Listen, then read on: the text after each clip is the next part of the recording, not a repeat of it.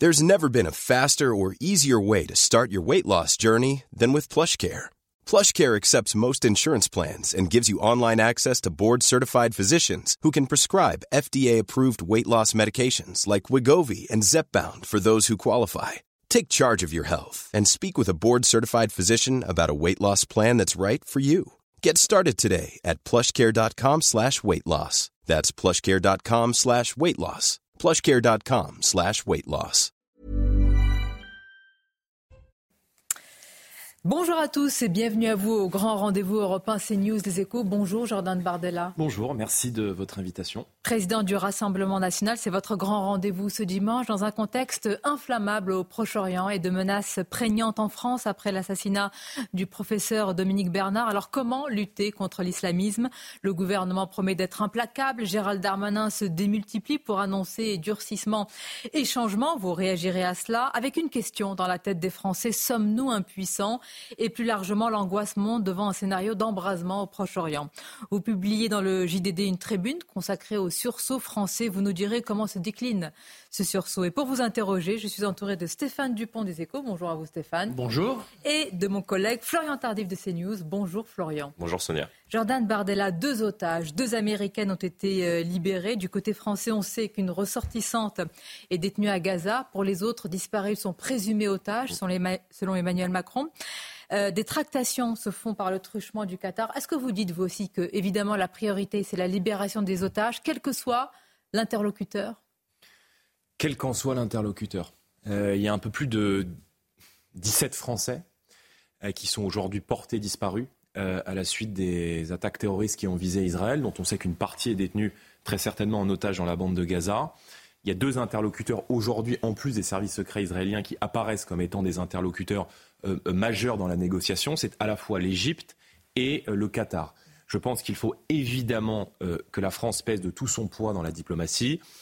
Je suis certain qu'elle le fait par l'intermédiaire notamment de nos services de renseignement pour récupérer nos otages. Et moi, je veux dire évidemment que nous ne les oublions pas et que nous pensons aujourd'hui plus que jamais à la famille euh, de nos otages qui sont aujourd'hui détenus dans des conditions très certainement difficiles. Donc clairement, quels que soient nos interlocuteurs, quel que soit le prix, même s'il faut négocier, pas avec un, pays dont on sait euh, les liens avec le Hamas, la priorité. Non mais là, encore, madame. Sont les otages, c'est une Pardon, il faut éviter l'hypocrisie. Ça fait des années qu'on déroule le tapis rouge dans la vie politique française, mais également dans la vie économique du pays, euh, aux investissements qataris. Je vous rappelle qu'il y a une convention qui lie le Qatar à la France qui euh, organise tout un tas d'avantages fiscaux pour les États, pour l'État qatari en France. C'est vrai depuis 1993, ça a été accéléré avec la réforme de 2008 qui a été mise en place par la droite au pouvoir. Et on sait que le Qatar, depuis maintenant une quinzaine d'années dans notre société, arrose euh, la vie politique d'un certain nombre d'investissements, de, cadeaux, d'influences, de soft power. Et on sait par ailleurs que le Qatar finance pourtant des mouvements terroristes comme le Hamas. Le Qatar ne s'en euh, cache pas. Maintenant, aujourd'hui, en l'état actuel des choses, il y a une urgence, c'est de libérer les otages, c'est de récupérer les otages. Et je pense que le rôle de la France, qui plus est en ce temps de tempête au Proche-Orient, est au-delà de, de, la négociation pour nos otages, c'est de maintenir un lien diplomatique très fort avec tous les États de la région, pas seulement Israël, avec la Jordanie, avec le Liban, avec qui il y a un lien historique et civilisationnel très fort, mais aussi évidemment avec l'Égypte et le Qatar. Jordan Bardella, vous pensez qu'à l'issue de, de, ce conflit, qu'on espère qu'il va se terminer, euh, il faudra revoir les relations qu'on entretient avec le Qatar? Parce que vous le disiez, le Qatar, c'est le principal soutien politique du Hamas. Est-ce qu'on ouvre le tapis rouge aux investissements d'un État dont on sait qu'il finance le terroriste islamiste qui a tué une trentaine de nos compatriotes dans des attaques terroristes d'une barbarie sans précédent en Israël? C'est ça la question. Ça fait 15 ans, monsieur, que nous dénonçons l'influence du Qatar dans la vie politique française et dans la vie économique de notre société. Je vous rappelle qu'il y a des dirigeants de mon mouvement, du Front National avant le Rassemblement National, qui avaient été poursuivis en justice justement pour avoir dénoncé les accointances entre le Qatar et euh, l'idéologie islamiste. Maintenant, la vérité, c'est que l'idéologie islamiste, elle est déjà sur le sol français. Le Hamas, il est déjà sur le sol français et les barbares sont d'ores et déjà ah, parmi nous. On l'a encore vu dans ces manifestations euh, euh, pro-palestiniennes où dans notre pays qui a connu 273 morts du fondamentalisme islamiste, on laisse hurler Allah Akbar à 500 mètres du Bataclan. On, en est là aujourd'hui dans notre pays. On laisse, vous dites. Qui laisse ah, euh, Beaucoup de gens. bah, qui bah, D'abord. Ce sont euh, des manifestations, euh, rappelons-le, qui, au départ, en tous les cas, pour euh, l'exécutif, étaient interdites. Conseil d'État, c'est à la discrétion des préfets. Comment vous, vous feriez D'abord, un, vous avez raison de rappeler que c'est à la discrétion des préfets. Le Conseil d'État, il dit une chose. Le Conseil d'État, il est là pour sauvegarder les libertés fondamentales. Il dit une chose. Il dit il n'y a pas d'interdiction de principe de manifester en France, sur quoi on peut être d'accord. Maintenant, c'est à la discrétion des préfets en fonction du potentiel risque d'atteinte euh, à l'ordre public et évidemment euh, le corollaire, c'est euh, le risque d'apologie de terrorisme inhérent à ces manifestations, que ces manifestations doivent être organisées. Rendez-vous compte que sur la... Moi, ça m'a beaucoup choqué, ces images. Rendez-vous compte que sur la place de la République, on est passé en huit ans, en huit ans seulement, de Je suis Charlie à Allah Akbar. Et ces manifestations, elles peuvent dégénérer. Vous avez vu en Allemagne que lors de manifestations pro-palestinienne. On a délibérément tenté d'incendier des synagogues. Il y a une soixantaine de policiers qui ont été blessés. Et on voit là, dans le pays qui a vu renaître l'antisémitisme de la Shoah dans euh, les années 30 et au début des années 40, on voit ressurgir aujourd'hui ces tensions euh, euh, islamistes. Et on voit bien que ces gens-là, hum. quand on hurle Allah Akbar dans un contexte comme celui-ci, le jour de l'enterrement de Dominique Bernard, dans un pays qui compte 273 Français tués du fondamentalisme islamiste, 30 de ses ressortissants qui ont été lâchement assassinés par la barbarie et le totalitarisme islamique euh, euh, au Moyen-Orient, je veux dire, on ne vit pas dans le même pays.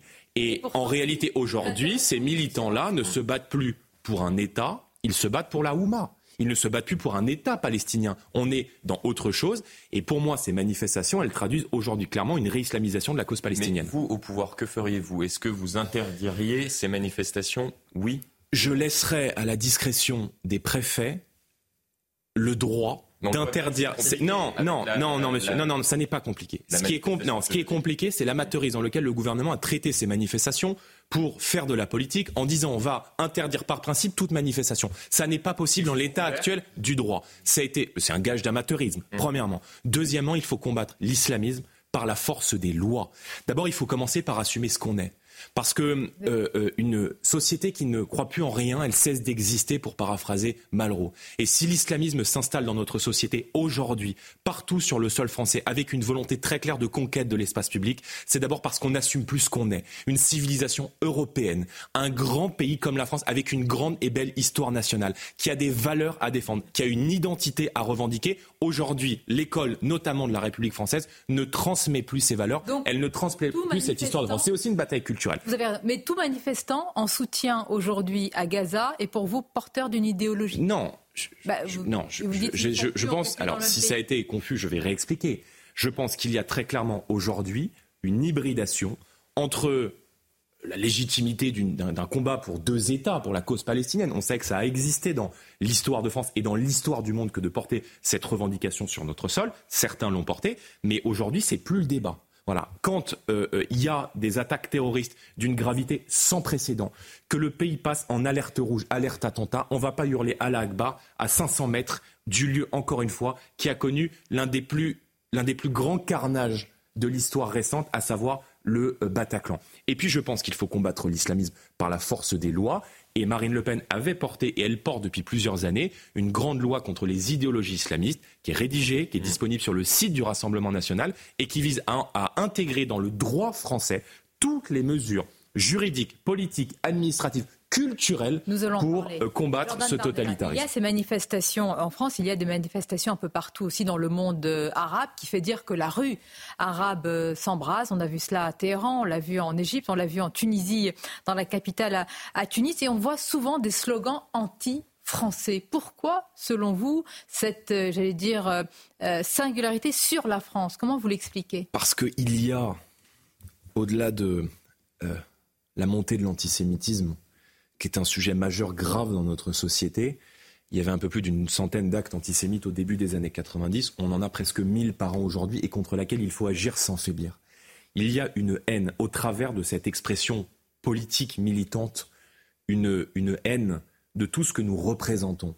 La France, la civilisation occidentale, l'Europe, les valeurs de liberté, la République française, la laïcité. Il y a une haine et une détestation de tout ce que nous représentons. Donc je pense qu'il faut prendre cette, cette, euh, cette situation et ces tempêtes qui viennent avec beaucoup d'humilité, avec beaucoup de calme, avec beaucoup de sérieux.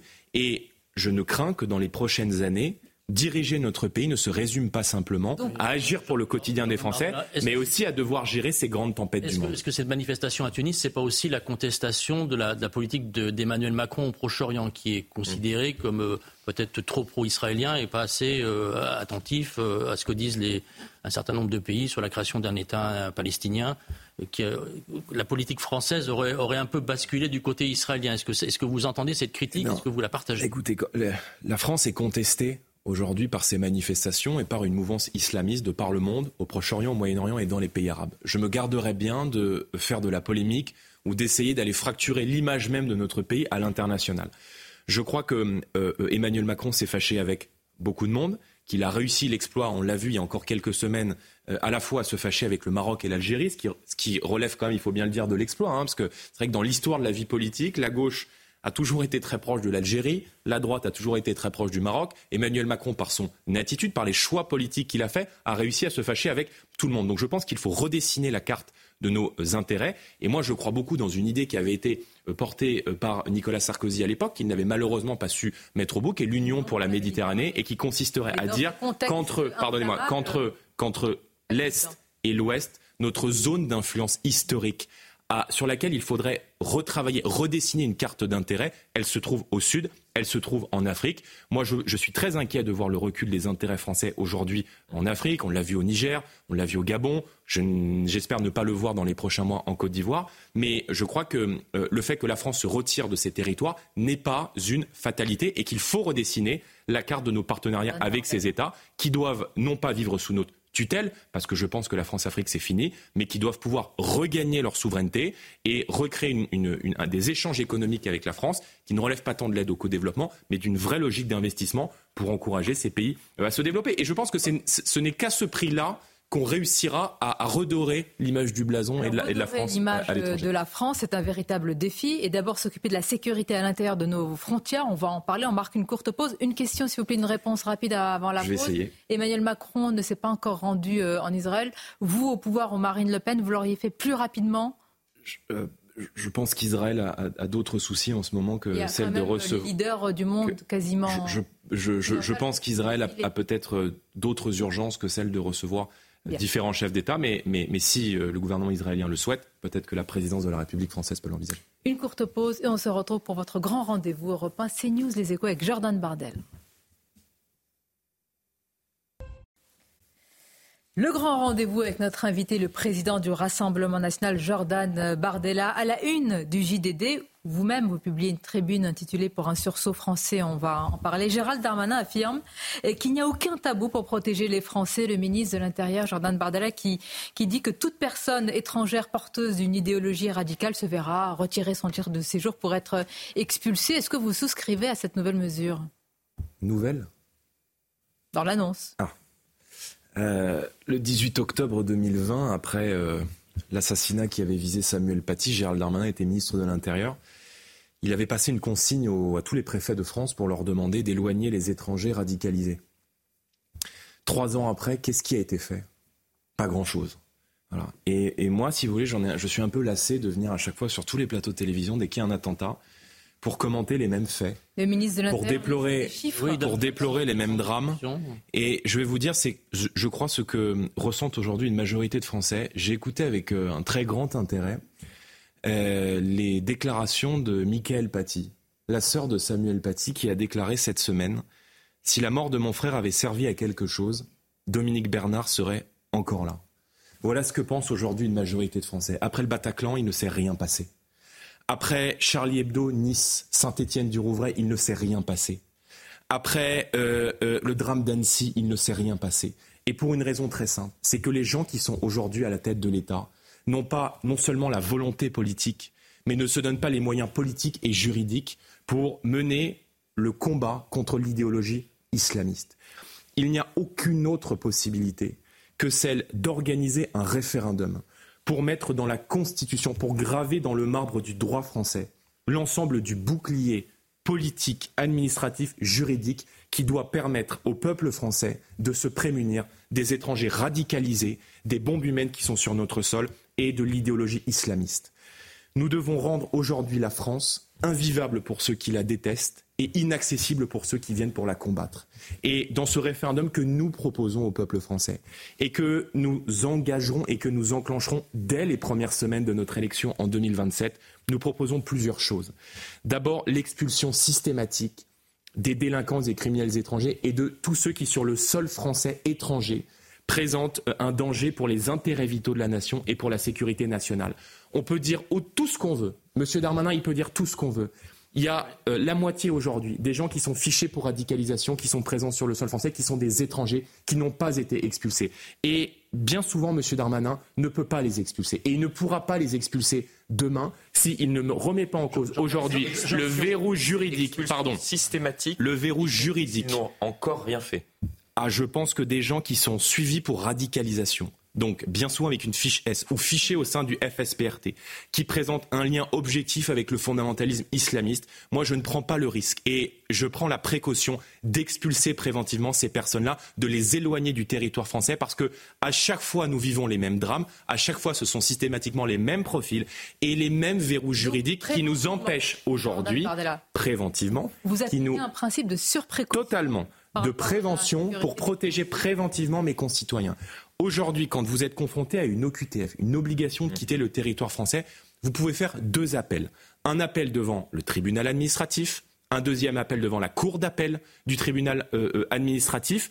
Et bien souvent, les jugements qui sont édictés se basent sur des jurisprudences de la CGE ou de la Cour européenne des droits de l'homme qui nous empêchent, qui nous empêchent d'expulser des gens de notre sol, même si ces personnes-là présentent un danger pour la sécurité nationale, au motif que dans les pays de départ, ils pourraient subir un traitement inhumain ou dégradant. Il faut arrêter avec ça la Cour européenne des droits de l'homme. Mais il ne peut pas les contourner ah, puisque. Il assume, mais, elle est contre euh, après, parfois leur Après, on peut une amende et que l'affaire est 4500, 4200 étrangers radicalisés sur le sol français. Donc on voit bien que même si dans les mots, ce matin dans le JDD, il prétend lutter contre, dans les faits, il ne lutte pas contre. Donc il va falloir à un moment donné que la supériorité du droit français, que euh, la, sécurité du peuple français passe avant toute chose, avant tout verrou juridique. Sinon. Et eh ben sinon, nous allons continuer de déplorer des morts.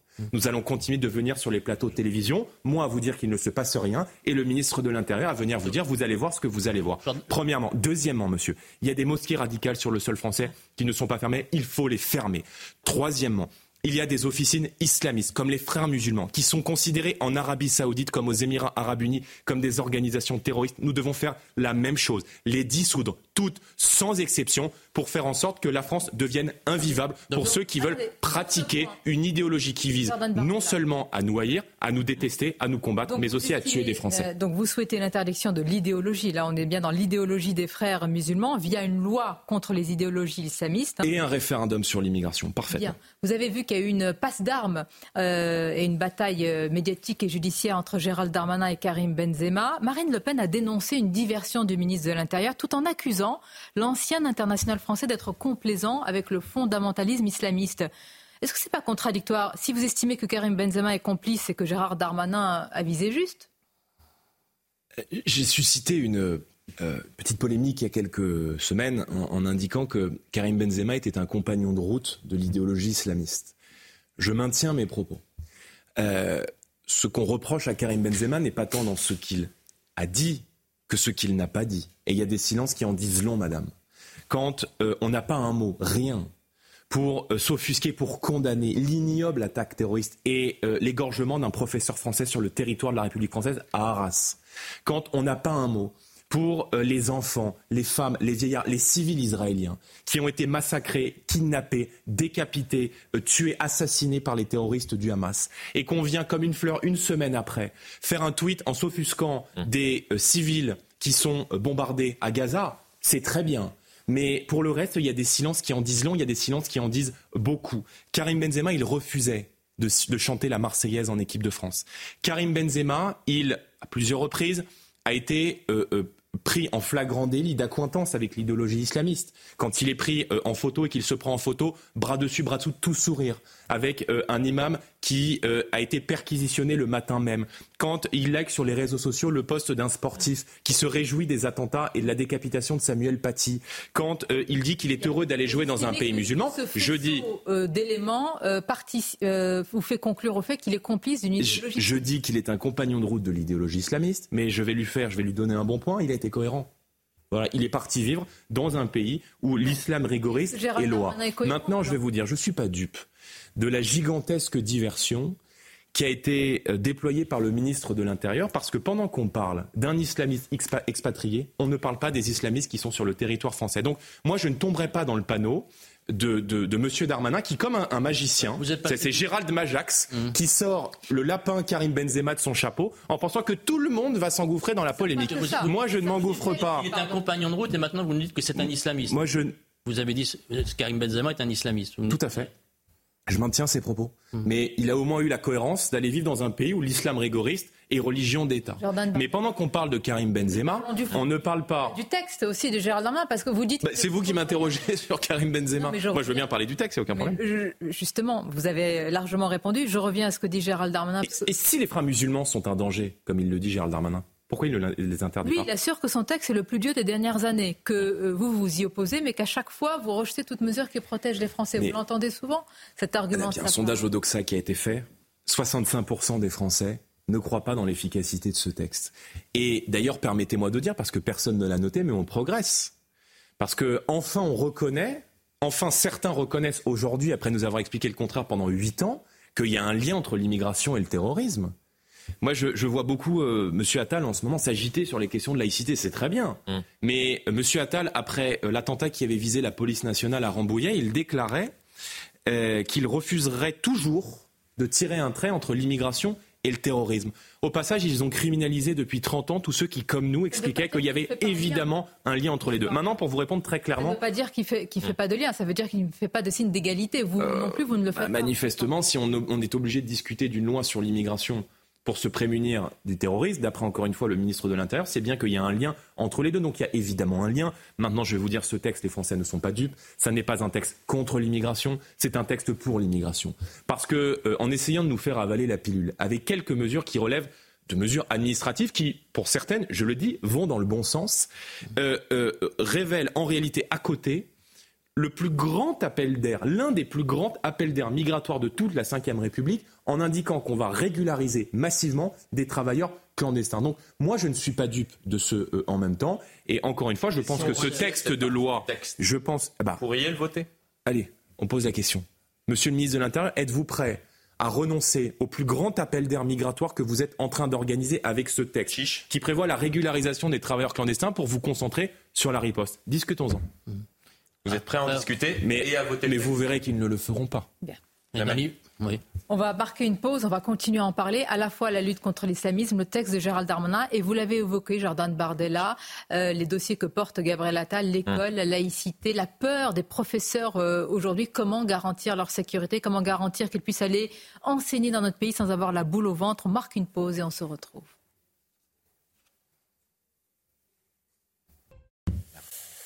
La suite du grand rendez-vous euh, Europe 1 CNews Les Échos. Notre invité, le président du Rassemblement national, Jordan Bardella. Je suis avec Stéphane Dupont des Échos et Florian Tardif de CNews. Jordan Bardella, quand le ministre de l'Éducation, Gabriel Attal, dit qu'il veut euh, l'expulsion des élèves qui seraient radicalisés, donc euh, les, extraire du, milieu de, l'éducation, faisant référence à ceux qui ont perturbé de façon notoire la minute de silence et l'hommage à Dominique Bernard. Est-ce que vous estimez que ce sont des annonces ou c'est un signe de fermeté? Pour les Euh, on lui a posé la question, il n'a pas, n'a pas de réponse. Donc, euh, il faudrait qu'on trouve une réponse euh, à cela. Moi, je suis favorable parce que va. En fait, l'esprit va dans le bon sens. C'est celui qu'on porte depuis plusieurs années, d'éloigner de ce qui doit consister un sanctuaire, un asile inviolable où les querelles des hommes n'entrent pas, pour paraphraser Jean Zay, à savoir l'école de la République. tous ceux qui perturbent le bon fonctionnement de l'institution républicaine. C'est vrai avec les enfants délinquants, violents, très violents, récidivistes mais c'est aussi vrai avec une autre forme de violence, c'est-à-dire avec des enfants islamisés, radicalisés, qui diffusent à l'école une idéologie euh, radicale. Euh, il faut bien comprendre aujourd'hui qu'il euh, y a un enseignant sur deux qui s'autocensurent dans les classes de nos écoles. Il y a certains passages aujourd'hui, je pense à la Shoah, mais aussi à la guerre d'Algérie, qu'on ne peut plus aborder dans l'école de la République euh, française. Mais ce que je reproche à Gabriel Attal et à ce gouvernement d'une manière plus générale, même si la mesure d'éloignement, l'esprit d'éloignement va dans le bon sens, c'est qu'on s'attaque aux conséquences sans jamais traiter les causes. La cause, c'est la politique d'immigration. Je veux dire, on peut faire tout ce qu'on veut pour traiter sur le sol français l'éléphant qui est au milieu du salon, si on ne voit pas l'éléphant qui est au milieu du salon et qu'on ne remet pas en cause la politique d'immigration, alors nous allons accélérer les, fractures à l'école. Imaginez ce qui est quand même difficilement imaginable, les flux s'arrêtent. Ah, c'est inimaginable avec eux. Avec nous, c'est un peu plus envisageable. En France ah, je, n'aurais jamais la prétention, madame, de dire que le risque zéro n'existe pas. Il faut être très sérieux sur ce sujet. Dans ce cas-là. D'abord, un, il faut renforcer les sanctions contre tous ceux qui touchent, qui menacent un serviteur de l'État. C'est vrai avec les policiers, c'est vrai avec les pompiers, c'est vrai avec les élus, mais ça doit être aussi vrai avec les enseignants et avec les professeurs qui, pour beaucoup, vont travailler et vont chaque matin dans l'établissement scolaire avec la boule au ventre.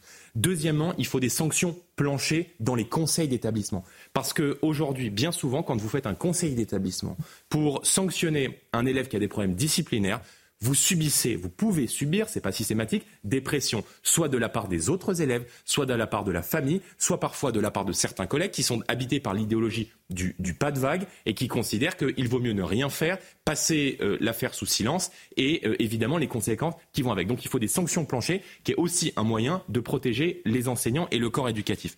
Troisièmement, je souhaite que euh, puisse réfléchir à la suspension des allocations familiales pour les parents de mineurs récidivistes, mais aussi pour les parents qui euh, laissent leurs enfants diffuser à l'école une idéologie radicale et l'idéologie de l'islam politique. Place, les allocations familiales et ça n'avait pas marché tellement. Ça n'avait pas marché parce que ça avait été supprimé par euh, le gouvernement de François Hollande à l'époque. Ça avait été mis en place quelque temps. Mais moi, je pense que euh, parfois de taper au portefeuille, c'est un levier d'efficacité qui n'est pas suffisamment utilisé dans le droit français. Et puis, d'une manière plus large, il faut effectivement maîtriser notre politique euh, d'immigration pour pouvoir se concentrer sur les gens qui sont présents. Vous avez dit, et sur ce point vous avez raison, ce sont des sondages, il y a un enseignant sur deux, à peu près 56% des enseignants qui s'autocensurent. mais il y a aussi une part dont vous parlez moins, Jordan Bardella, c'est cette part de professeurs, et c'est Jean-Pierre Aubin, un ancien inspecteur de l'éducation nationale, qui l'a dit ici même sur CNews, qui eux-mêmes ne sont pas acquis à la laïcité. Vous avez des jeunes professeurs ou des moins jeunes qui n'y sont pas forcément attachés. Euh, qu'est-ce qu'on fait par rapport euh, à ces professeurs-là? On ne bah, bah, peut pas les contraindre? Comment vous faites bah, Déjà, il aurait peut-être fallu euh, que la droite n'enterre pas le rapport Aubin il y a quelques années. comme on ne passe pas sous silence? Le bouquin des territoires perdus de la République, 2003 me semble-t-il, les territoires perdus de la République, je crois que c'est 2002, mais que de temps perdu. Savez, Gérald MacArthur résumait les batailles perdues par deux mots, trop tard. Voilà. Moi, je pense que c'est pas trop tard. Je pense que la situation est très mal engagée mais euh, qu'avec de la volonté politique, qu'avec la restauration de l'autorité de l'État et qu'avec un référendum pour constituer un certain nombre de mesures, on pourrait protéger le peuple français de la fracture qui vient. C'est ce que vous dites dans le journal de dimanche. Hein. vous publiez cette tribune pour un sursaut français en dénonçant le renoncement euh, de l'exécutif. Euh, ça, voudrait dire que le président de la République a renoncé à combattre l'islamisme et donc à protéger euh, les concitoyens. Je, pense qu'il n'a même pas idée de ce qui est en train de se passer aujourd'hui dans, d'innombrables quartiers. Et, et s'il en a l'idée et la conscience, alors il ferme les yeux, comme on ferme les yeux depuis 30 ans, en criminalisant tous ceux qui, comme le Rassemblement national, alertent sur les dangers que représente aujourd'hui la déstabilisation du pays par le refus de défendre la laïcité et une politique d'immigration anarchique qui fait que bien souvent dans d'innombrables quartiers de France, y compris dans des écoles, on a deux peuples et deux civilisations qui cohabitent dans le même pays. Voilà, c'est juste ça. Alors après, on peut traiter les conséquences et, faire des analyses pendant mille ans sur les conséquences. La vraie cause, c'est ça. Et, c'est vrai que, et c'est ce que je développe dans cette tribune, euh, l'histoire de France est le théâtre de l'affrontement permanent. Vous regardez toute l'histoire de France, c'est ça.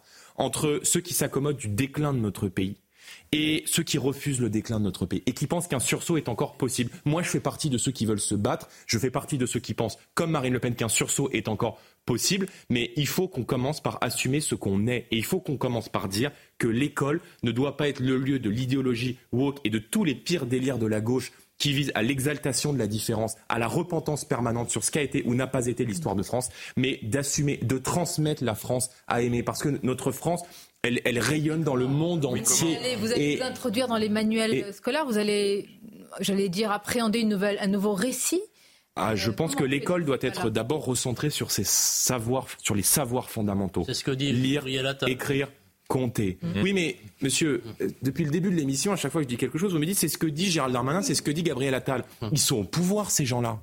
Ils sont pas au pouvoir depuis Arras. Mm. Ils sont pas au pouvoir depuis Bruxelles. Ils sont pas au pouvoir depuis Israël. Ils sont au pouvoir depuis six ans. Et euh, quand on est passé, s'agissant de l'éducation nationale, mais excusez-moi, euh, quand on est passé, oui, je vois bien, mais je pense que les Français ne sont pas dupes. Et quand depuis six ans, parce que je pense que l'école, ça se soigne sur le long terme, que l'école devrait être la cause d'un quinquennat, parce que pour paraphraser Jaurès, de l'instruction naît la grandeur d'une nation. Je pense que tout commence par l'école, qu'il faut mettre le paquet sur les savoirs fondamentaux euh, à l'école. Il faut mettre le paquet sur l'enseignement civique, l'enseignement des valeurs de la République à l'école. Quand on est passé d'un ministre modéré, raisonnable comme M. Blanquer, mm un, militant woke qui combattait la laïcité comme M. Papendiaï pour revenir euh, euh, à un profil comme Gabriel Attal, les enseignants se disent mais on va où? Le sujet c'est pas Gabriel Attal, le sujet c'est Emmanuel Macron, c'est le chef de l'État, c'est le leader qui est à la tête de l'avion et dont on a le sentiment qu'il conduit cet avion nulle part. Donc je pense qu'il euh, faut aujourd'hui s'agissant de l'école recentrer l'école sur les savoirs fondamentaux, éloigner de l'école les éléments perturbateurs et il faut aussi qu'en cas de carence éducative manifeste, on puisse euh, euh, suspendre les allocations familiales aux parents parce que bien souvent, les parents font preuve d'une mansuétude à l'égard de l'idéologie qui est véhiculée par certains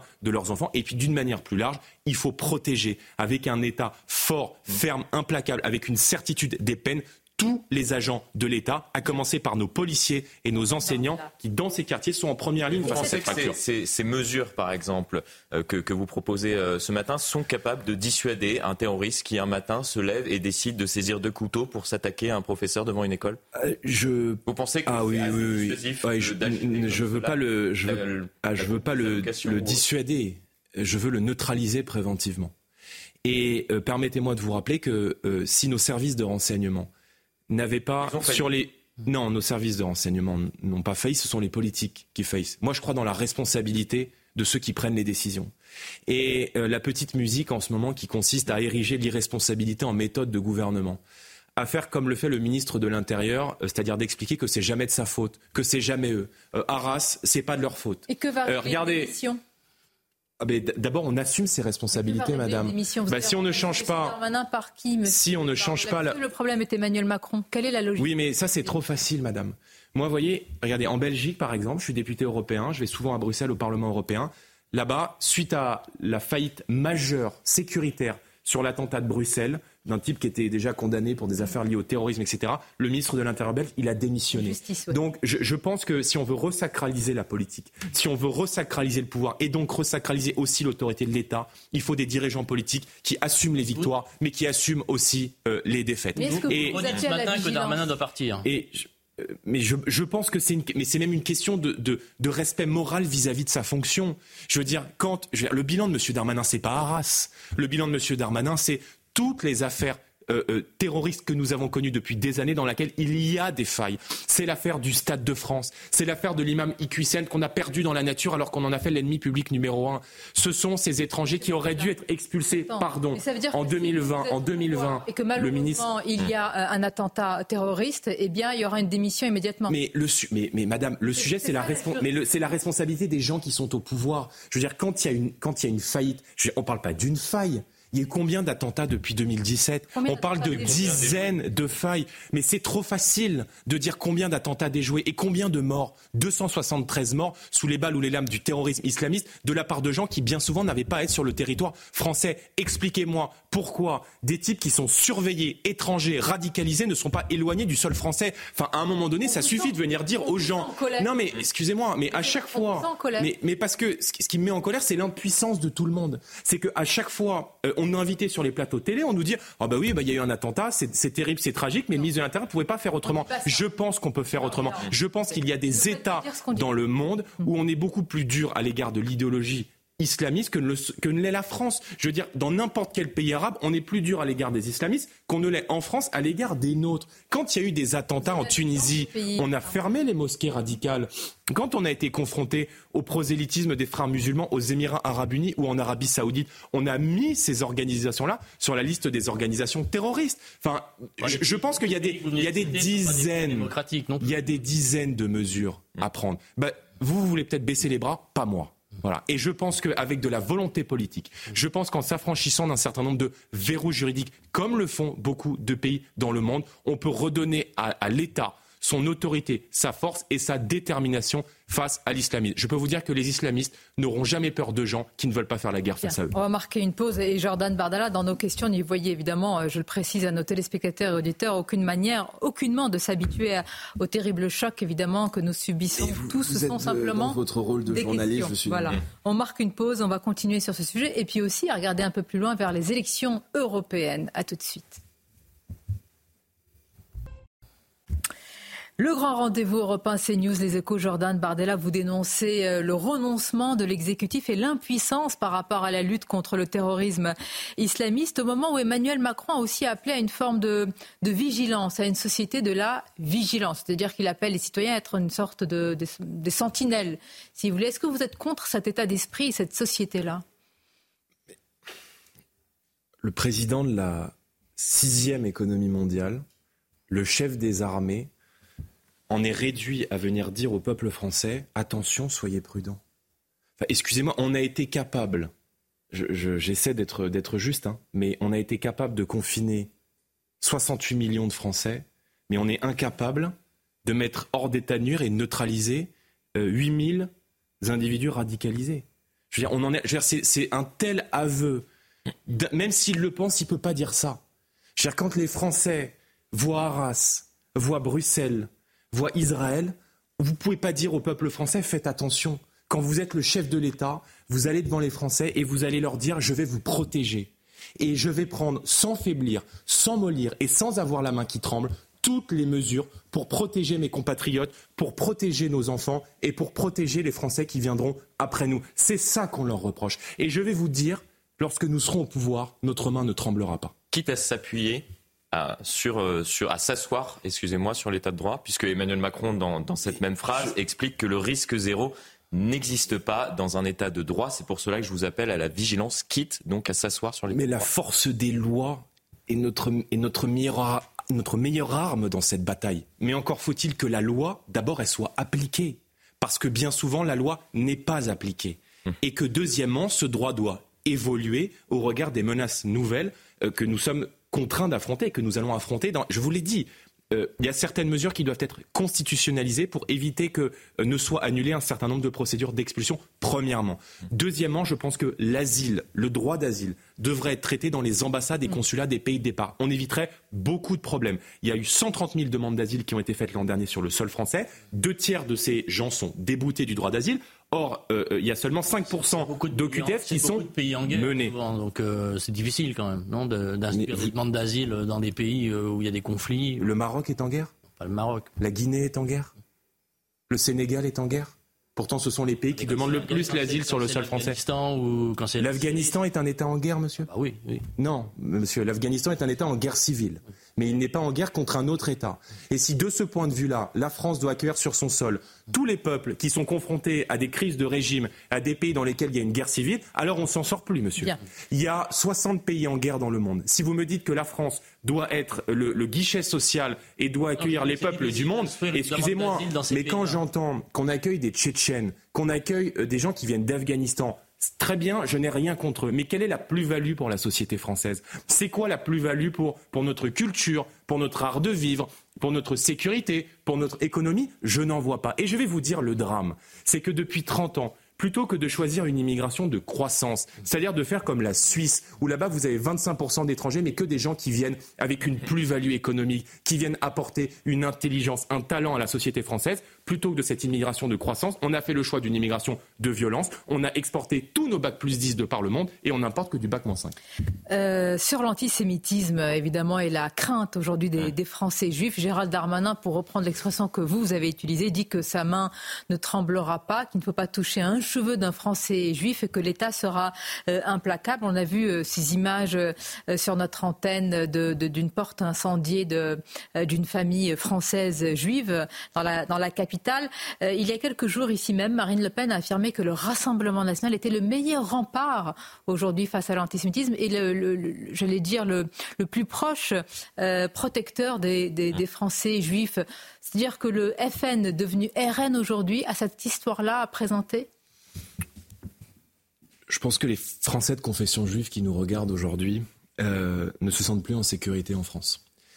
Euh, j'ai grandi en Seine-Saint-Denis, dans un département où euh, beaucoup de Français de confession juive ont été contraints de partir parce que les pressions des fondamentalistes islamistes étaient tellement fortes que ces personnes-là étaient contraints de quitter la terre où ils avaient grandi, le département, le quartier, la cité dans laquelle ils avaient grandi pour aller ailleurs. Aujourd'hui, il y a beaucoup de Français de confession juive qui se disent mais, Israël a toujours été la terre où précisément on était euh, euh, en sécurité. Or, aujourd'hui, on voit bien que euh, les, grandes tempêtes du monde, que l'onde de choc d'une attaque terroriste qui a lieu au Proche-Orient se ressent immédiatement sur le sol français. Pourquoi je dis que le Rassemblement national est le meilleur bouclier pour protéger les Français de confession juive?